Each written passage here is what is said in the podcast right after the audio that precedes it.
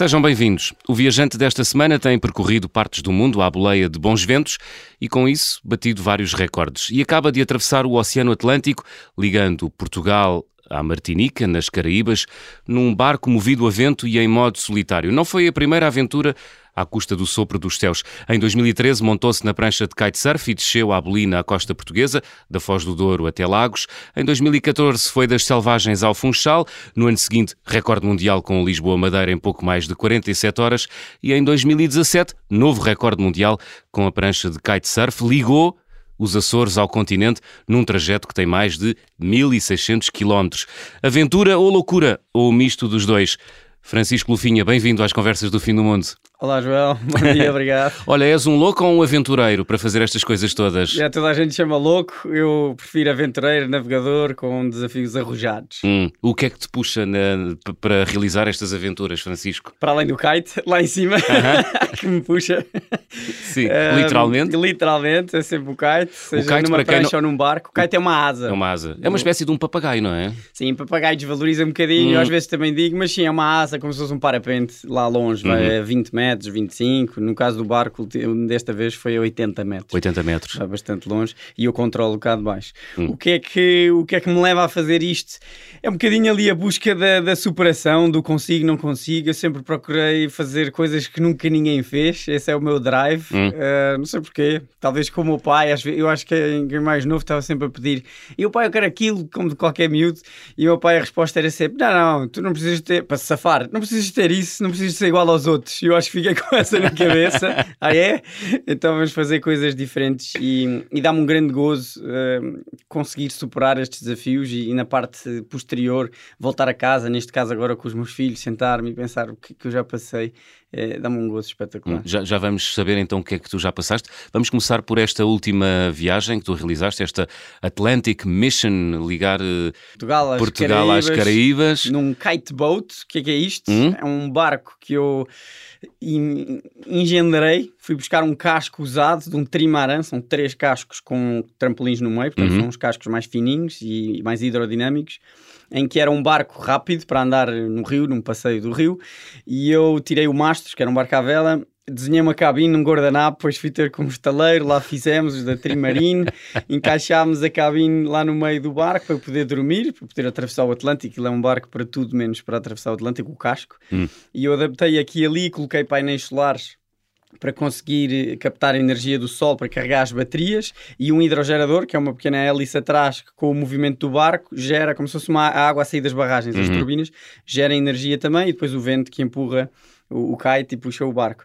E, e, com este kite boat, este desenvolvimento, um, ehm, consegui de uma forma eletrónica, fui a primeira pessoa no mundo a atravessar o Atlântico num kite boat uh, uh, controlado eletronicamente com um joystick, como se fosse uma Playstation em que eu mexo o joystick esquerda-direita e o kite responde. Parece assim altamente linear e simples, não é bem assim. Hum. Só qual é o problema disto? Primeiro, o barco com um, um kite, o barco não, não responde da mesma maneira que uma prancha. Tu numa prancha queres travar, queres apontar para um lado, é muito simples e consegues controlar o kite. Pois, tens os, tens os, tens os braços, tens, tens o corpo, braços, tens as pés, pernas, não é? E tu sentes, sentes se o kite está a puxar é mais ou é? menos, é? exato, é muito mais... Uh, uh, tens muito mais sensações, é muito mais fácil. Uh, no barco não, e o barco não para, o barco segue na direção que quer, portanto era muito mais comum o kite cair, é mais difícil controlá-lo, para além de que ele vai a 80 metros, que é 4 vezes a distância do outro. Hum. E outro tema é que há muita água, o barco é bastante pequeno, foi inventado por mim, portanto mete bastante água e a eletrónica e a água salgada são duas coisas que não casam. Hum. E isso foi o meu maior desafio e fichas que se soltavam e de repente o joystick não funciona e vês o kite Aconteceu-te isso durante a viagem? Várias vezes.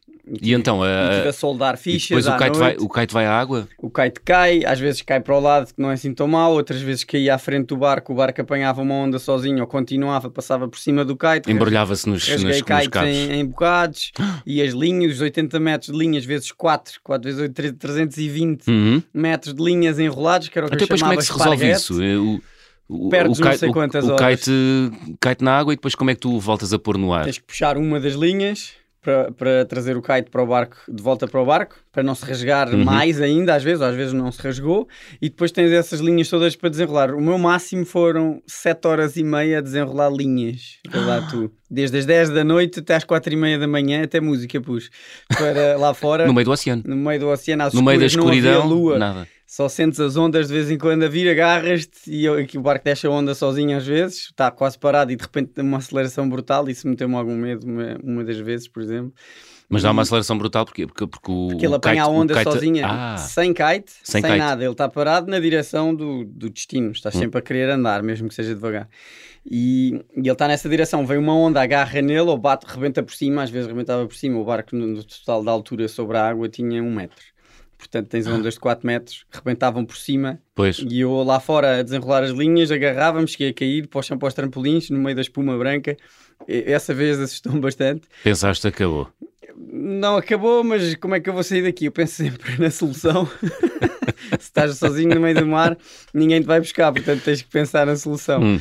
E, e portanto é assim, quando ele cai, tens de desenrolar as linhas e depois com esse sistema elétrico começas a desenrolar outra vez as linhas desde o zero até aos 80 uhum. metros, ele lá está em cima, metes na cabine e vais controlar outra vez. E depois não vais descansar, não é?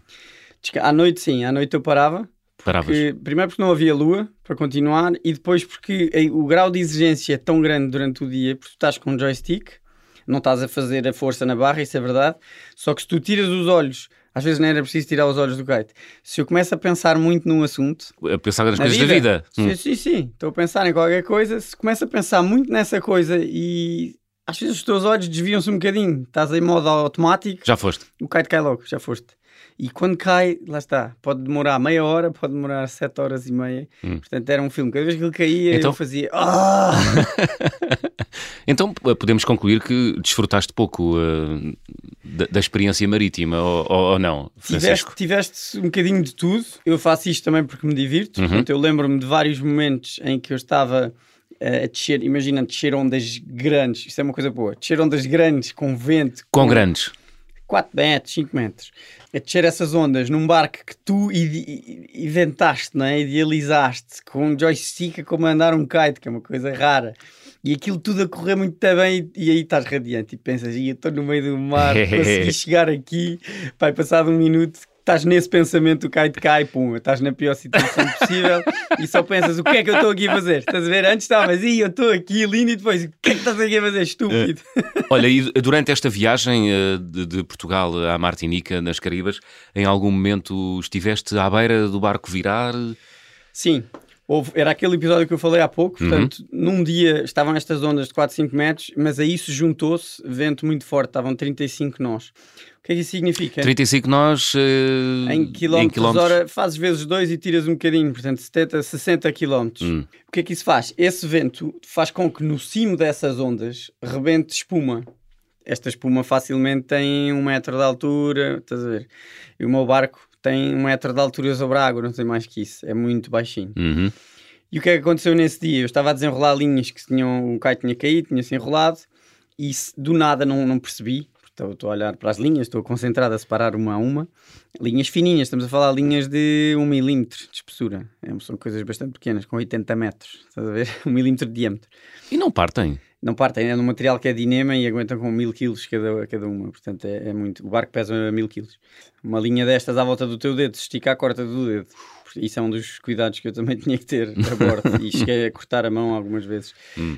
Um, Estava-te a explicar, então estava eu a desenrolar essas linhas, a onda rebenta mesmo por trás do barco, bate no, na, na, parede vertical, que é o painel de popa, o barco dispara, ia a fazer 4 nós, portanto 8 km hora, um bocadinho menos, e passou-me para 12, 12 nós. Ou seja, triplicou ali a velocidade, porque desceu a onda e como ele é muito baixo, ele toca na água e estava tudo branco, eu escorreguei no trampolim caí, fiquei ali agarrado, só se via água branca e eu pensar, ele vai acelerar, acelerar, pois bate na onda da frente. Quando uhum. bate na da frente, capota se, se tiver uma grande espuma branca. Não captou, ficou assim meio a levantar. E depois o que é que acontece? Esse dia continuou e à noite eu paro, porque é tão exigente durante o dia, estava-te a dizer há pouco, que durante uhum. a noite tens que desligar, porque senão no dia seguinte não consegues funcionar. Hum. Um, portanto, à noite eu deito-me, tenho lá uma cama, uma espécie de uma rede que eu desenrolo no, lá no barco, pequenino, né? dá, dá quase para me esticar todo. E dá para dormir? E eu consigo dormir porque estás cansadinho, estás muito cansado. Pois. Estás a ver?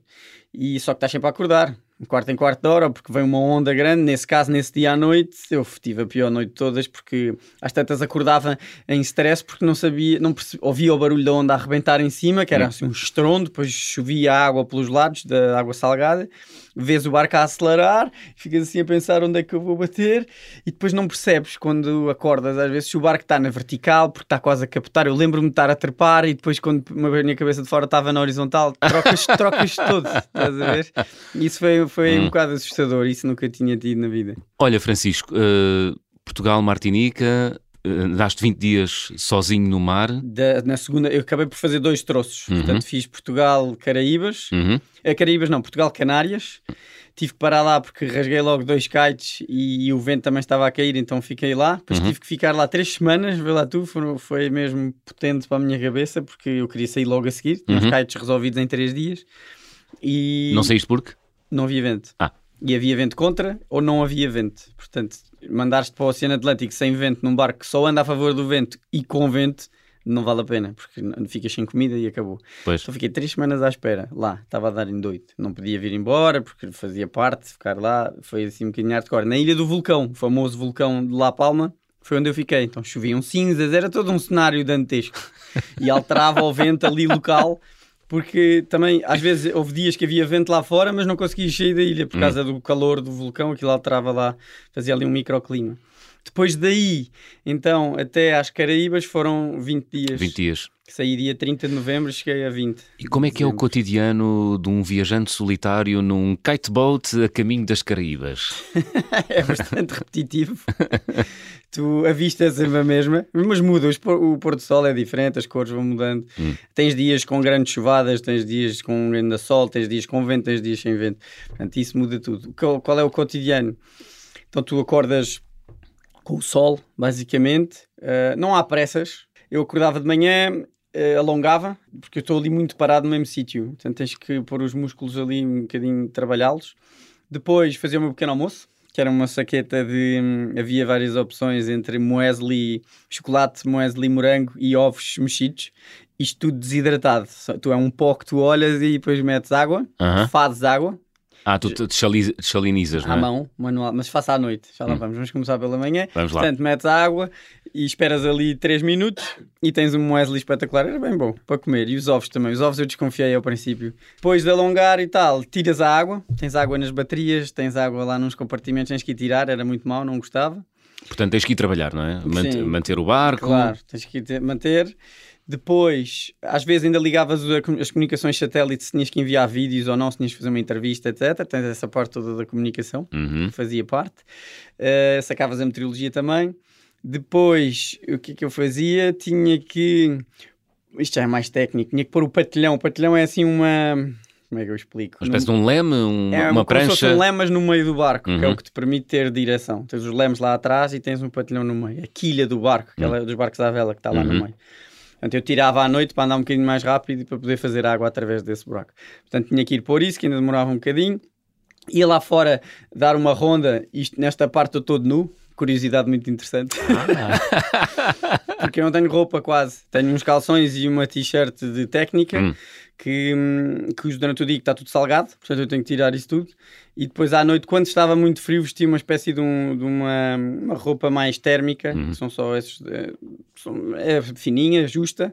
Então quando andava lá fora para não molhar, tirava isso tudo, andava a maior parte do tempo nu, estava sozinho. Uhum. Portanto ia lá fora como molha e fazia a ronda para ver o quê? Ver o que é que está solto ou não está, cabos que se partiram ou não, ver os lemes, tirar água dos flutuadores, que ele estava hum. sempre a meter água também, ver peixes voadores, que é uma curiosidade, tirá-los, todos os dias tirava para uns 10 peixes voadores, uns pequeninos, uns maiores, tem que ir lá tirar. E outros animais? Uh, baleias, tartarugas, Baleias, apanhei. Visto? Eu devo ter passado por muitos mais, só como eu vou olhar para cima para o kite, altamente concentrado, as horas todas do dia, eu não os vejo muito. Mas uh, o que é que apareceu? Pronto, pássaros vejo bastante porque eles andam lá em cima. Uh -huh. Há muitas aves marinhas que tu pensas, como é que estes se safam aqui no meio do mar, no é meio verdade. do Atlântico? Os albatrozes, houve um que foi comigo os quatro últimos dias, que eu já lhe chamava Wilson, a gozar com o filme do, do Castaway do náufrago. Isso é. Depois tinhas uns mais pequeninos e outros eu não percebo muito da, da, da diversidade. Depois, sem vento, apanhei uma tartaruga.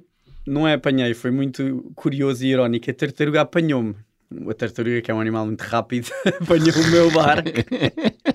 não, eu ajudei, eu depois pus assim atravessado ao vento para ela chegar até mim, que ela nunca chegava. Uhum. E foi quase tipo trepar para o barco. Tenho imagens disso. Muito. Engraçado. Uma tartaruga cheia de, de, de ervas eh, na, na casca, tipo, já parecia velhota.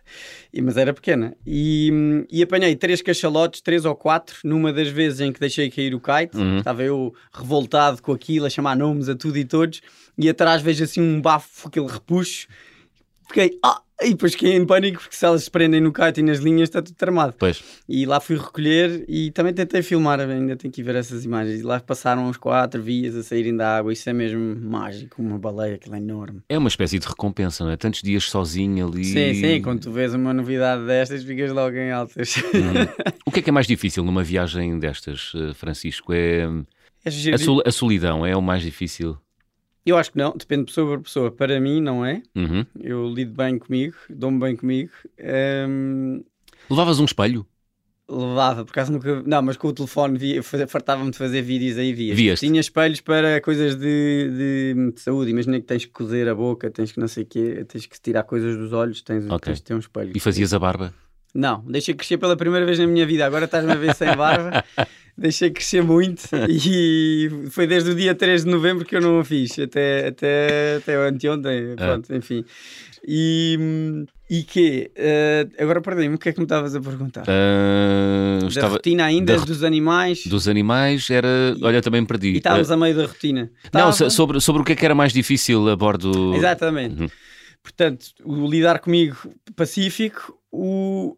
neste caso era o tema dos kites. Eu tinha 10 kites e tinhas que fazer muitas milhas, tinhas que atravessar o Atlântico. Se tu, se tu rebentas os kites todos, ficas um bocadinho à deriva. E à deriva também não morres. Mas eu tenho comi tinha comida para 50 dias. Estás a ver? Já fui cauteloso, demorei 25 mais 20. não é? Uhum. portanto tinha o dobro do que, do que usei. Mas se tu começas a pensar, se eu fico aqui muito tempo, se eu rebento com estes kites, depois demoro muito mais tempo, demoro quatro vezes mais ou três vezes mais, é, depois ficas sem comida, a coisa tens que começar a racionar, começa a ficar perigoso. Hum. Portanto, gerir o não rebentar os kites foi uma coisa bastante difícil. Depois tu queres ir rápido, queres descer ondas, depois tens que te acalmar porque rebentas o kite mais facilmente. Às vezes tens um azar, às vezes fizeste tudo bem. Esses eram os que me doíam mais. Sabes, quando tu fazes, cumpres com o manual todo, eu fiz isto tudo bem, estou a ser um menino bem comportado. Pá, e, e aquilo por acaso caiu e rasgou-se e explodiu. Eu ficava possuído. e eu tô- e, ah, isso, isso faz parte da rotina matinal, às vezes, às vezes não, quase de dia sim, dia não, cozer kites. Portanto, eu ia reforçar Ah. costuras que eu via que estavam a abrir, portanto, como modo de prevenção, isso era Uhum. o melhor. Então, dava ali de costureiro com uma agulha assim em, curva e com um alicate, aquilo é muito difícil, eh, a costurar, depois às vezes a, co- a colar boias, a colar remenos, isso era parte da rotina matinal. E, e pronto, depois vestes-te, lavas os dentes, com um bocadinho de água quem lá tens, não podes gastar muito, depois protetor solar, limpas os óculos que estão cheios de sal e pões a tua fatiota, vais lá para fora, começas a encher o kite, depois desenrolas, rezas para que aquilo corra bem, às vezes demora 20 minutos, às vezes demora 4 horas porque aquilo caiu logo a subir, também Hum. cai. E, e pronto, depois estás ali o dia todo, hora do almoço, sacas outra saqueta, depois comias ainda com o joystick na mão, a tentar não cair o kite, isto era uma manobra assim meio perigosa. depois tens uma barra para lanchar, uma barra de proteína, e depois à noite, quando começa a ficar escuro, lá Hum. recolhes o kite e, e pronto, vais lá para dentro, montas o modo noite. Modo noite era um kite tipo vela, andavas aos tais quatro nós, e, e pronto, tiras o dito patilhão e fazes água. Ficas uma hora a dar à bomba, isso era muito chato. Uma hora assim à mão a dar à bomba para transformar hum, não sei quantos litros de água salgada em 4 litros de água doce. Que usas depois para cozinhar e para hum, cozinhar, salvo seja, para Uhum. meter lá nos pacotes Uhum. e para beber. Emagreceste durante esta viagem? Emagreci 4 quilos, não foi muito. Muito bem. Estamos à conversa com Francisco Lufinha, kitesurfista, é assim que se diz? Sim, navegador. Navegador eh, que, percorre, que percorre grandes distâncias com o seu kitesurf. Vamos abrir o álbum de viagem.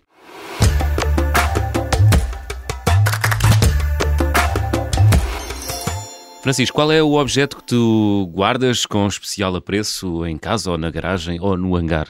Há um objeto que me acompanha sempre nestas aventuras e, uhum. e noutras, um, que é um, chama-se um GPS tracker, que é uma, um aparelho assim pequenininho, que quando eu vou em viagem ligo e está sempre a enviar a minha posição para toda a gente ver e principalmente para a minha família uhum. e quem me pode ajudar. Portanto, esse objeto para mim vale ouro. Portanto, sabem onde tu andas. Sabem onde eu ando, se for preciso alguma coisa, nunca foi até hoje, mas conseguem me buscar. Muito bem. Uh, Francisco, dirias que a tua relação com o mar é uma hum, paixão, é uma relação de paixão, é uma relação utilitária? Ou seja, o mar é o teu meio, é o teu palco, é o, é o teu sustento? É um mix dos dois. Hum. Portanto, através da paixão, que começou desde muito novo, eu nasci em 9 de agosto e ainda nesse verão os meus pais levaram-me num barco à vela ia fazer férias com as minhas irmãs também. Ah, já navegadores na família. Sim, sim, veio do meu pai. O meu pai é o, é o primeiro. E, e, que também se chama Francisco Lufinha. e o meu filho também, isto é muito original. E... Mas tu, não, tu, tu, como é que se tratam uns, uns aos outros? É tu és o segundo e depois o, outro é o, teu filho é o terceiro? Não, é O, o, meu pai é o Chico, eu sou o Pico e o meu filho ainda eu sabe bem, chamou-lhe o Piquinho ou o que for, estás a ver? Mas é chato, é. Podia ser o o Lufão, o Lufinha, não, não vai inventar. Não, continua, continua. Estavas-me um, a dizer da paixão utilitário. Hum. Pronto, eu sou engenheiro, formei-me em engenharia e gestão industrial no, no técnico e, e, trabalhei na área de consultoria e tal. E depois comecei a virar-me completamente para a minha paixão e a torná-la também um bocadinho utilitária, como tu dizes. E, e agora vivo em função do mar, seja nestes desafios extremos, que é o que mais gozo me dá, e que depois vou às empresas falar e inspirar as, as equipas das empresas, falar sobre resiliência e superação, é uma das coisas que eu mais faço. Uhum. Tenho também uma operação de aluguer de barcos, barcos à vela, um, que estava no Algarve, agora vai passar ali para a zona de Setúbal e Troia. Portanto, vou e vou organizando eventos náuticos assim diferentes, junto várias modalidades. Era em Lagos que organizava isto. Este ano não organizei porque tive, tive neste desafio, que era o Water Kings. E tem esta coisa, lá está, de inventar coisas que nunca foram feitas, uhum. formatos de eventos diferentes para as pessoas se divertirem, se ligarem e, e, para puxar um bocadinho os portugueses para o mar, porque tu falas muito, ah, nós somos um país de mar. Tu não, as pessoas falam muito, somos um país de mar, não é? E tal, mas é estar na esplanada a ver o mar, não é? É a vista. Pois, era, era uma das perguntas que eu tinha aqui Diz. preparada para, para ti, queria fazê-la mais à frente, mas uh, aproveitamos já a, a boleia. Deixa. Já deixa.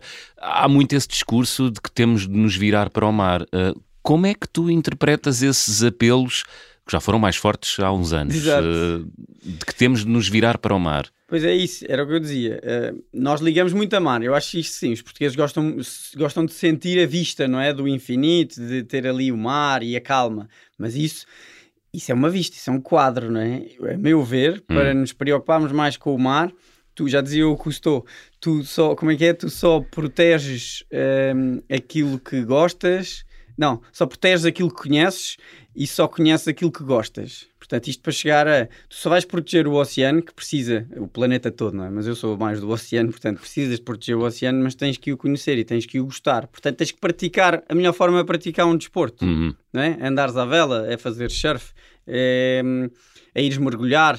Portanto, só aí é que tu vais ver, isto é mesmo portanto, mágico. Na, portanto, na tua opinião, a paixão, uh, a paixão pelo mar, dos portugueses pelo mar devia ser incentivada através Destas, do desporto. Exatamente, hum. sem dúvida. Tens tanto mar, tens uma costa tão grande, tudo bem, há sítios mais perigosos que outros, mas tens sítios com fartura. Uhum. Se explorares mais isso, tu numa escola jogas muito, como é que era? Na minha altura era o handball, era aqueles esportes todos do ball. Futebol, ah, basquete e handball. Não é? Pronto. E depois de vez em quando salte, salta em comprimento. Exato. Se houvesse caixa nada, de areia, não é? Nada contra esses esportes, podes mantê-los na mesma, mas se estás em comunidades junto ao mar, também não faz sentido estar no meio do, se calhar, do, do no interior e levar as pessoas para o mar. Isso é um claro. custo que não é muito sustentável. Mas quem está perto do mar, e há muitas escolas assim, porque não teres esse desporto uhum. incluído, uhum. não é? Pode ser uma coisa cara, mas se tu divides pelas escolas todos os meios, já não é assim tão cara. Portanto isso acho que é uma das coisas mais importantes para, para os portugueses e para os miúdos, e eu vou pôr os meus miúdos muito ligados ao mar, ao surfar, não é assim uma coisa tão. andar à vela se calhar é um bocadinho mais caro, mas também se divide. Um, e só assim é que tu vais ter mentes no futuro, que já são precisas agora, mais viradas para o mar. Estás a ver? Um Ministério do Mar mais importante, neste momento é o último, ali na, na, na hierarquia, estás uhum. a ver? E tens que proteger o mar, senão não vai atacar ninguém. Tu sabes, 50% do oxigênio que nós estamos aqui a respirar vem do mar. É verdade. Ah, é metade, é? Hum. E, e mar... os oceanos são grandes sumidores de carbono. De, de carbono, a hum. quantidade hum. de carbono que vai dar para ar. Isto tu começas a acidificar como está, epá, Está tudo à vida. Isto, isto dava para todo outro tópico, fora aqui do viajante. Mas pronto, a lição a tirar é o viajante, onde quer que vá, deixar o mínimo de pegada hum. uh, possível. Hum. Olha, na introdução do programa falei um pouco do teu percurso como aventureiro, louco e aventureiro. Uh, em 2013 fizeste a costa portuguesa de Douro até do Douro, da Foz do Douro, portanto do Porto até Lagos, Lagos 2014 Selvagens Funchal, bateste um recorde mundial ligando Lisboa, Madeira, Madeira em, em 47 horas e depois em 2017 Açores, Açores Continente em dupla, sim, foi um recorde em dupla com, com uma alemã, não é? Com uma alemã. Um, isto é outro nível, não é? Aqui já é agarrado à vela com os braços. Isto é. São coisas diferentes. E deve ser um super-homem para fazer isto ou não?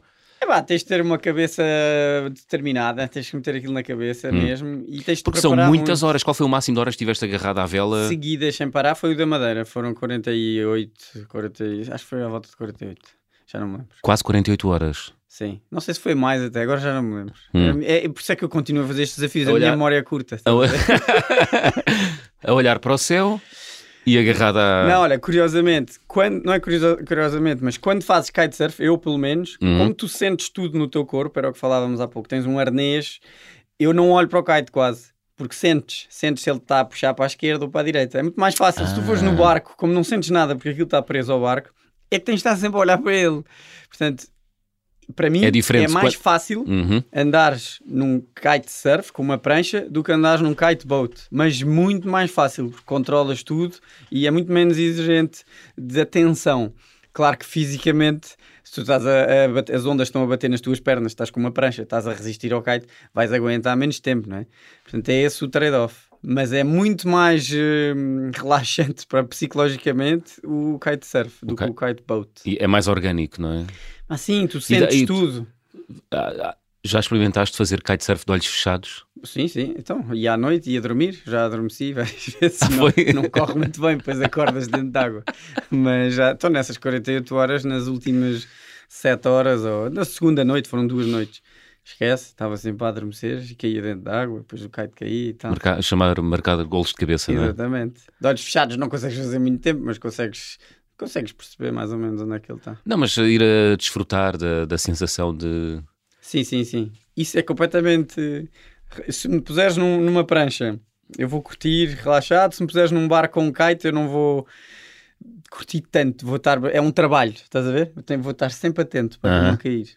Porque tens de estar sempre atento porque ele, o barco é mais pesado, portanto rea, o kite reage mais, é muito mais rápido e tu não sabes se ele está a puxar mais ou menos, portanto tens de estar sempre, sempre, sempre a olhar. Muito bem. Francisco, fora destas aventuras ligadas ao kitesurf, és um és rapaz viajante também? Faço por isso, um, quase sempre de barco, sabes? Voltamos a esta entrevista, é só barcos. Não, mas um, quando andava a competir de kitesurf, já foi há uns anos, uhum. uh, viajava muito para o Brasil, para o Nordeste, que é dos melhores sítios para fazer kitesurf, tem sempre vento, entre outubro e, e fevereiro. Portugal é um bom sítio para o kitesurf? Portugal é bastante bom, principalmente para a vertente ondas. Tu tens vários tipos de kitesurf, uhum. mas para surfar com kite, porque nós temos muitas ondas. O Algarve é muito bom o, também. E temos, temos, a nortada. Vento, temos a nortada, não é? O vento sempre de feição ali a bater na onda, não é? Certo. Mais, há mais anos era mais constante, agora anda a mudar um bocadinho, mas sim. E o Algarve é muito bom também, a zona de lagos, por exemplo. Uhum. É um dos melhores sítios para fazer kitesurf. Aí sem ondas, com água lisa, para andar rápido, para saltar muito alto, é muito agir. E depois tens aqui a zona de Lisboa, Caparica e todo o norte, tens muitas praias, é uhum. muito bom. Portanto, viajas muito para o Brasil ou viajavas muito para o Brasil? Viajava muito para o Brasil, para a Venezuela, nas Caraíbas, para essas ilhas que eram sempre boas, com vento. Basicamente, é sítios com vento. Eu escolho um destino em função do vento do e vento. das ondas. Venezuela? Na Venezuela, mas era na ilha. Era em dois sítios. Num arquipélago muito agir, que é Los Roques, e outra que é a Ilha Margarita que são ali. Pronto, não é, não é, a terras em Venezuela continente uhum. e depois apanhas uma avioneta e vais para esses dois sítios, eram muito giros e têm muito vento. As Caraíbas, basicamente, todas as ilhas têm vento. Ah, então mas fala-me desse arquipélago na, na, na, este na Venezuela. que recomendo, é uma coisa muito soft. Uh, soft significa. Soft, pois, eu fujo do turismo de massas. Uhum. Portanto, tens ilhas de areia que era, eu lembro de uma que tinha o meu nome, era Francisqui, era, todas acabavam em Ki ou qualquer coisa assim, acabavam em I. Havia um que era outro também, que era o Caio, Caio que era os Caios, Caios acho que era as ilhas, Caio Muerto. E chegámos lá e percebemos porque é que era. Então. Era, pá, era uma ilha para aí de 50 metros por 10, areia, com uma cadeira no meio, não, e tinha uma sombrinha, acho eu, e o programa lá das pousadas, que aquilo tem várias pousadas, nem é hotéis, é pousadas, deixavam-te lá de barco e iam-te buscar ao fim do dia. Ah, no dia em que nos fizeram isso, nós de kitesurf radiantes, mas fomos nós e uns, uns eram uns, estavam lua de mel, estás a ver assim. Vem uma tempestade, nós radiantes, a saltar por cima da ilha, vê lá tu o tamanho da ilha, a saltar por cima da ilha de kitesurf. Aham. Ali na boa, uma chuvada, um badanal. Bem, aqueles dois de casalinho estavam-se a passar. e depois não te vão buscar. Por isso é que é o Caio Morto. Deixam-te Ah, ali. ok. Final do dia, vêm eles radiantes quando chegou o tipo da pousada e deixam-te ali com uma lancheirinha, com comida e com bebidas e tal. E era assim. Pá, depois tem montes de ilhas e é pouco fundo, é aquele cenário todo paradisíaco. Tinha lá uns restaurantinhos pequeninos, todos de madeira, com, Aham. com as lagostas à frente em que tu ias o menu, em vez de ir ao aquário que tens aqui em Lisboa, lá ias à água, que tira lá a lagosta, tiravas a lagosta à mão. Era, era muito bom. Fantástico. Sim, esse, esse arquipélago é giro. E eu acho que ainda, isto foi em 2003. 2003. Não sei como é que estará agora, mas duvido que tenha mega hotéis. Eu acho que continua. Eu procuro sempre sítios assim mais, mais crus. Uhum. Antes de gravarmos, antes de começarmos esta, esta nossa conversa, dizias-me que a água, hum, a água no oceano era mais límpida do que junto à terra lá nas Caraíbas. É sempre.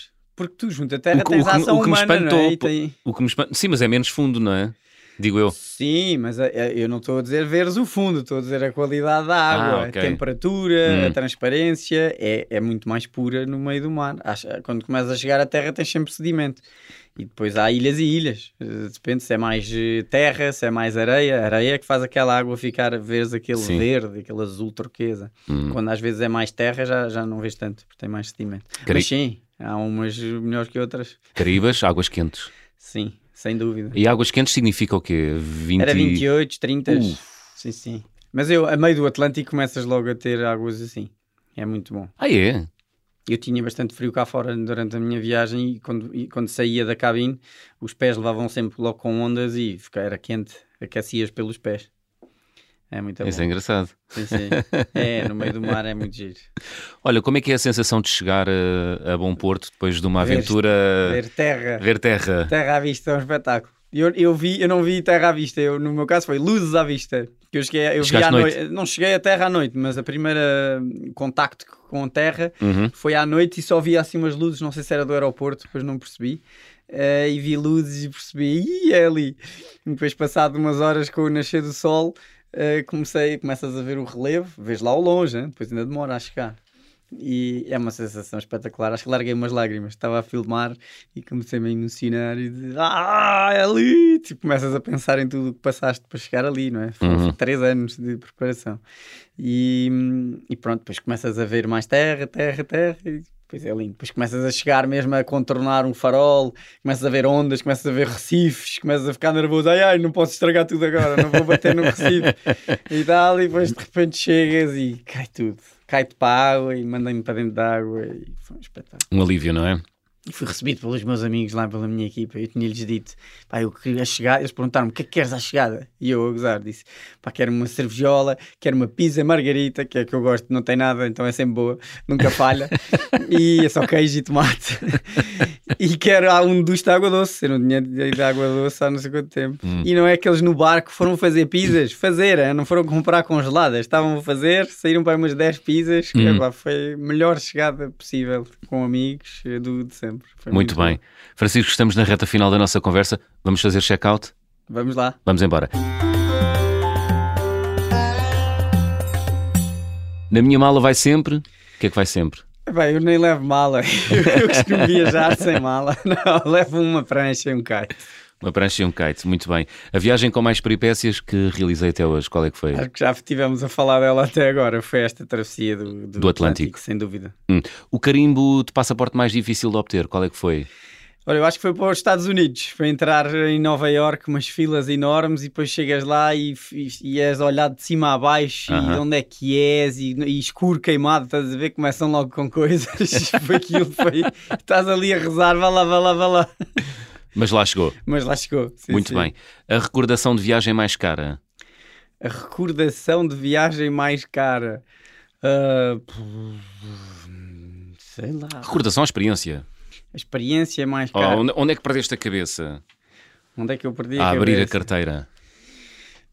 Sabes que eu, qualquer amigo meu que veja isto vai se rir logo eu sou forreta. Ah, é? Eu não, eu levo as experiências na cabeça e nas fotos. Nunca comprei nada assim do outro mundo, sabes? Não? Não. Tra- Vou, sem mala e, venho, e volto igual. Muito bem. a, refeição, a refeição mais estranha, Francisco. Agora foi a bordo desta, nesta viagem, às tantas encontro lá uma surpresa que era uma era uma mousse de chocolate com eh, framboesas crocantes. Mas que tu olhas, atenção, Tudo em pó. isto é um pó. tu metes a água, Com framboesas crocantes. crocantes, metes a água, esperas 20 minutos e não é que eram crocantes. A sério? Dou para mim à meia da noite numa casca no meio do Atlântico a comer uma mousse de chocolate boa com framboesas crocantes. Muito bem. Belo, Surreal. belo prémio. Belo prémio. Belo prémio. Muito bem. Olha, gostavas de viajar com? Gostava de viajar com a minha família à volta do mundo. E esse é o meu próximo projeto. É o teu próximo projeto? De barco, De não barco. é de avião. Hum. À volta do mundo, mas não é cá sozinho. Vou inventar este aqui uma forma e espero que seja para breve. Mas sim, aproveitar enquanto que os miúdos são novos e, e, e darem uma volta. Tem que ser, senão quando é que vais dar? Não se pode adiar as coisas. Muito bem. Boa, boa. Olha, boa sorte para esse projeto. Obrigado. Francisco, agora sim, chegamos ao fim. Que música trouxeste para fechar o, o programa? Uma das músicas que eu mais ouvi nesta viagem que foi. Nesta travessia do Nesta travessia Atlântico. do Atlântico foi o I'm Still Standing do Elton John, como quem diz, eu ainda estou aqui. É, Era uma, chegar. era uma música que te um grande inspirava. boost. Sim, sim, era mesmo. Tô... a coisa corria mal, não, mas eu ainda estou aqui. E ó, carregavas no play para ouvir esta música em alguma circunstância especial? Ou, ou, ou- ou estava em loop na, na tua. Dava em loop, mas eu ia sempre buscar esta. Dava Hum. em loop uma grande playlist, mas eu ia sempre buscar esta a seguir, a conseguir dar a volta a uma situação, subir o kite, a seguir a desenrolar as linhas Uhum. e mandava assim um berro e bora, bora, para me motivar e para dar ânimo. Tinha lá uma colunazinha que dava um bom boost e, e pronto, fazia, ficava logo radiante. Bora. Muito bem, I'm Still Standing de Elton John a fechar a conversa do fim do mundo. Francisco, muito obrigado. Muito obrigado, eu. Bom ano e bons ventos. Igualmente. Regressamos na próxima semana neste horário. Até de hoje oito dias. Boas viagens.